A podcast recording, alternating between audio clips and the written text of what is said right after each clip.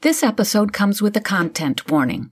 This is simply to empower you, my audience, with the knowledge you need to make healthy decisions about how and if you should consume this podcast content. Today's episode carries a trigger warning for suicide, mental health, sexual and emotional abuse, and mentions of death. Please take care of yourself. If you need help, don't be afraid to reach out and ask for help. And please check the show notes for resources. Welcome to Linda's Life Lessons podcast. As a teaching professor, my students often tell me that their favorite part of class was when I chatted with them in what they called Linda's Life Lessons. I would take five or ten minutes at some point in class, not every day, and chat about things that had come up. Maybe in one on one meetings with students in my office or a question asked in class. There's pretty much nothing out of bounds. We talk about it. In these podcasts, I share tips for students and parents, helpful guidance through the college years, and a few stories along the way. We chat about situations students have found themselves in and how we navigated it. Along the way, we talk about some do's and don'ts for parents, too. Okay, let's get started.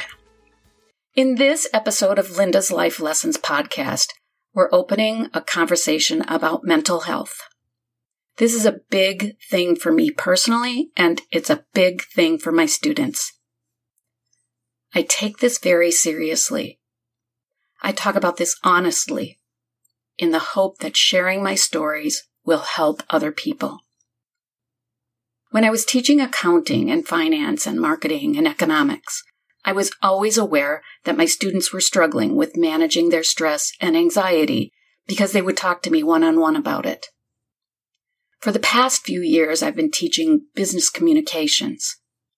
In this class, my students write reflection papers and they share over and over and over again about the things that make them anxious, that stress them. Hundreds of students have shared about their anxiety, stress, their mental health struggles. As a society, we lose far too many people because of their poor mental health. So, I talk about this in class. The truth is that all of this was important to me before my students started sharing their stories with me. It was important to me because of my own mental health journey, and it was important to me because of the people who were family to us who lost their battle in their mental health struggles. Honestly, it's a lot. So let's take this in pieces. There are three parts to what I'll be sharing my own mental health challenges, the battle to fight through mental health challenges and some of the people we've lost, and finally, those who are a support person for someone who is struggling or who has struggled with this. Let's start with some of the ones we have lost. This will likely help you understand why I have such a passion for working with and trying to make a difference for the people I coach. I am mom to three sons. My oldest and youngest are just under three and a half years apart, and there's one in the middle. It was a busy life when they were young. I was mostly a stay at home mom until they hit middle school. We were the kid house. There were always extra kids around, mainly boys, but there were girls around too. This wasn't an accident. I grew up in a home where I was afraid to have friends around, maybe a story for a different day, but I wanted different for my boys, so I made sure our home was welcoming to all. My boys were so close in age that all three played together with each other and with each other's friends. It was often just a gang of kids running through the house. This was amplified when my youngest and his friends got into computer gaming. When these kids were in middle and high school, they would end up spending the entire weekend at our house. Not exaggerating here. I didn't exactly know what it meant, but we started hosting LAN parties. I still don't really understand the whole LAN party thing, but here's how it worked on my end. At about 4 p.m. on Friday, boys started arriving. One of their parents would drop them off and help them haul in their computers and their huge monitors. In those days, the monitors seemed almost as big as the boys were. Depending on where we were in the renovations of our 100 year old home, the boys set up either in the third floor attic or in the finished basement. Most weekends we had around 10 additional boys. They set up their computers and played games all weekend. Some would leave for a while and come back. Many were with us the entire time. When they got tired, they would grab a quilt and go find a spot to sleep, maybe under a table, some even in the bathtub. At some point late Sunday afternoon, my husband would lose patience with the noise, the boy mess, and the boy smell, and start yelling that it was time to call their parents for them to go home. These boys were with us. They were family. They were collectively referred to as Linda's boys. For some, we were a refuge. When my youngest was a freshman, he shared with me that one of the boys, let's call him Saul, had confided in him. My son was concerned because Saul said he confided that he felt his parents were trying to get him to kill himself. There were many reasons that he felt this way. That's his story to tell, not mine. I was obviously super concerned about this, so I told my son to tell Saul that he was welcome at our home any time he wanted, any time he needed to be here. Saul took us at our word. For years, there were nights when we came home from having dinner out. My husband would say, Thought you said the boys had to work. I would say, Yeah, they are working. Well, then, who's home? Who's here? We would go in, and there was Saul. Reading, watching TV, didn't matter. We were his refuge, a place where he felt safe and welcome. I share this story with you to give you an understanding of what I mean when I say these boys were, are, family. As an aside, Saul went through some very difficult times, but he is currently enjoying a happy, happy life. The gang of boys did pretty well in high school. All of them went off to college. Some flourished, others struggled. There were a few who just couldn't make school work. Each had their own story, their own challenges, but a lot of it was they just couldn't figure out how to student. Before my youngest son turned 21, four of these boys were gone. Death by suicide. The first to leave us was the son of our very close friends. Our families vacationed together in the summer. Joe was close with all three of my sons. He died the Monday before spring break of their sophomore year of college, shortly before he turned 20. Joe had struggled. One of his struggles was in figuring out how to be successful in college. His death changed me as a mom, as a friend, in a big way, as a college professor. Losing these boys, these friends of my son who had a place in my heart, having this hole in my heart, missing them forever. It became a thing for me to do what I can to try to help kids figure out how to student, to try to teach them whatever I can, to share whatever I can, to encourage them as best I can, so there won't be any more families missing their children in this way. Our family's life was forever changed because of the loss of these boys. So that's one part of this story. I take mental health very seriously, and not just because of what happened with my son's friends. I've had my own struggles, my own dark, dark times. I had a rough childhood. Without getting into details, I'll share this. I was abused in numerous ways. The abuse started when I was about two some of it stopped when I was old enough to figure out how to protect myself. Some of it didn't stop until I was much, much older. I used to refer to myself as a survivor, and I am. Now I refer to myself as a thriver. It took me a while, though, to get to the point of thriving. Along the way to thriving, I had some real mental health struggles. When I was in my 30s, I went through a deep clinical depression. I was suicidal. I am normally a high energy person. In the depths of my depression, getting my dishwasher unloaded was a good day. I managed as best I could. I got help. In the worst times of this illness, I had plans. The voices in my head were relentless, constantly telling me that the world would be better if I wasn't in it. That everybody in my life would be better if I wasn't here. It played over and over and over to the point that staying here hurt so bad. One tiny thing kept me here. There was a lot of death by suicide on my father's side of the family his mother, two brothers, and a cousin. It wasn't talked about much in those days, but from a very young age, I had an awareness of depression and suicide. At some point along the way, Think in high school, I read an article about how messed up children get when their parent dies by suicide. That article stuck in my head. No matter how loud those voices got, and they were very, very loud, no matter how much it hurt to stay here, the thing that kept me from going through with my plans was knowing how messed up my boys would be if I gave in, if I listened to those very compelling voices. Night after night, I would stand in the boys' bedroom and cry while they were sleeping. Staying here was so painful. But something in me wouldn't let me be responsible for hurting them so deeply, for messing up the rest of their lives. So I stayed. I fought through the dark. I worked my way to better.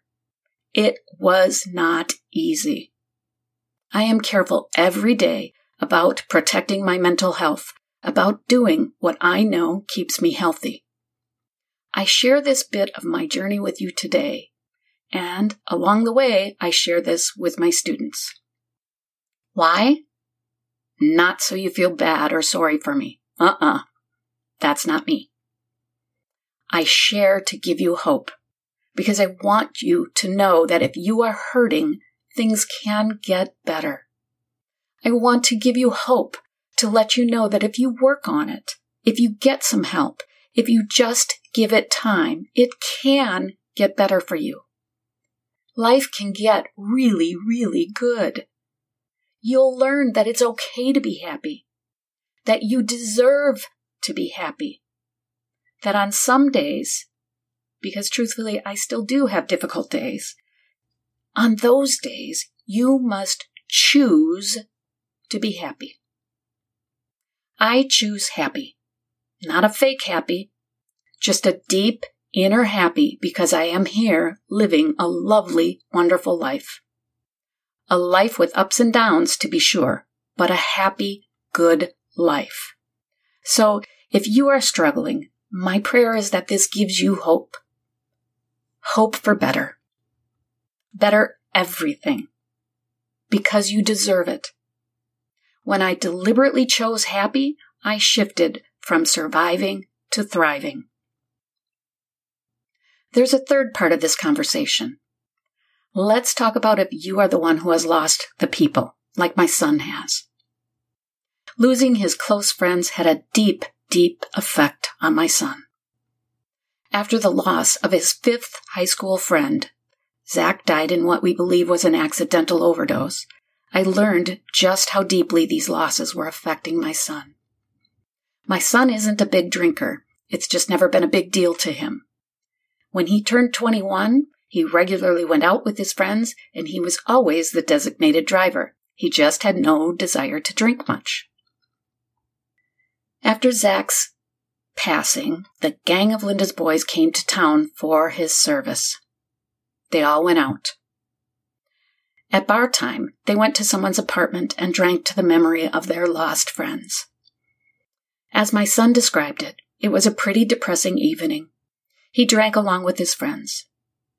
In the wee hours of the morning, he just wanted to get home to his apartment. He got behind the wheel, and he didn't make it home. He totaled my old minivan. This is a tough one. I look for blessings in these things. The blessing here is that he didn't hurt anyone and he didn't hurt himself.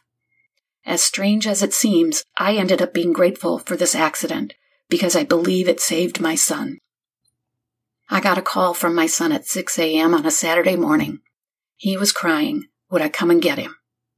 He was at the police station, hadn't been arrested, but needed someone to come and get him. His father and I went to pick him up. When I got there, two police officers came out to me. We're really worried about your son. I know. I'm here to pick him up. No, we are really, really, really worried about him. I was confused.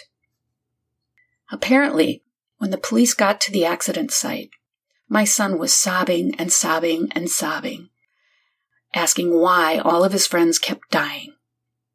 And here's the awful part my son blamed himself for one of his friends' death. I won't get into it because it's not my story, but hearing that he blamed himself was simply heartbreaking. So maybe you're in a position like my son. You've lost people. Perhaps you blame yourself as he did because on some level you feel like you should have been there for the person who died. That if you had only been there for them, they wouldn't have done what they did. If that's you, please, please hear me. This is coming from someone who has been there, who endured the darkness and came through the other side. The thing is, the truth is, I had a husband who adored me, would do anything for me. I had three beautiful young sons. I had friends who loved, accepted, and supported me. In those dark, dark, dark days and those long, painful nights, none of that mattered. All of that love from all of those people, frankly, all of that made the pain worse. I share this with you so you understand, really understand, that if you have lost someone in this way, there is nothing you could have done to prevent it. When a person is ill in this way, the voices are very convincing. You know, you feel in your entire being that the world would be better without you. Writing these words now, saying these words now, it seems inconceivable because I'm healthy. A healthy mind doesn't think this way, doesn't feel this way. But when you're sick, your mind does think this way. Your person, your people, maybe they're able to keep you from going through with your plan for one day, one moment. And frankly, most of us don't share that we have this plan, these intentions. But when you're ill, when you're this ill, your mind is going to make you follow through with the plan just on a different day. These are hard things for me to say, and they are probably hard to hear. My son needed to know that nothing he could have done would have prevented his friends' deaths. It was up to them. They needed to find a way to get better, to survive, and eventually thrive. It took a long time before my son stopped blaming himself. He nearly lost his life getting to a point where he was able to stop the blame. Please, please, if you have lost someone to suicide, find someone to talk to. I am not a trained counselor. I share this long story, this journey, only because I want to help. I want to help people who are suffering to know that they can get to better. I want people who are left behind to know that they couldn't have changed what happened. That their loved one was sick with a terrible, terrible illness but your loved one's death is not your fault. This hasn't been an easy conversation for me. It's much easier to talk about schedules and going to class and such, and it's probably much easier to listen to that, too. I have a deep conviction that I am here to help people get to better, better moments, better days, better lives. I also believe that healing comes when we shine the light on what's happening. We lose too many people to mental illness. My prayer, my hope is that by being open about all of this, my open conversation finds its way to the people who need to hear it. If your life hasn't been touched in this way, you have much to be grateful for. Never take that for granted. For the rest of us, those of us whose lives will never be the same because of our own struggles or because we are missing the people whose lives were claimed by mental illness, we must band together. We must talk to each other. We must work together to help each other to better days. They really, really are possible. I hope you have found value in this honest and somewhat raw chat about mental health. I promise the next episodes will be a bit lighter. I'll be sharing some of the things that I do that help me reduce stress and that have resonated with my students. Stick with me. We're on a journey of moving to being better, to living better. We're just getting started in these lessons, so stay tuned.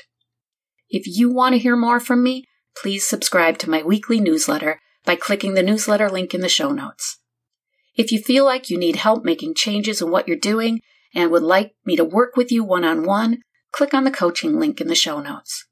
If my schedule's full, get on the wait list and I'll be in touch as soon as I have another opening. May I ask a favor? If you found today's chat meaningful, please subscribe to the Linda's Life Lessons podcast and tell your friends about me. Take a moment to write a review. Connect with me on Instagram or Facebook and be sure to check out the show notes. Thank you for being here. When I'm teaching, I end the week of classes with this message that I will now leave with you, my friend. Have a lovely, fantastic, and fun weekend, and please come back to me safely. See you next time.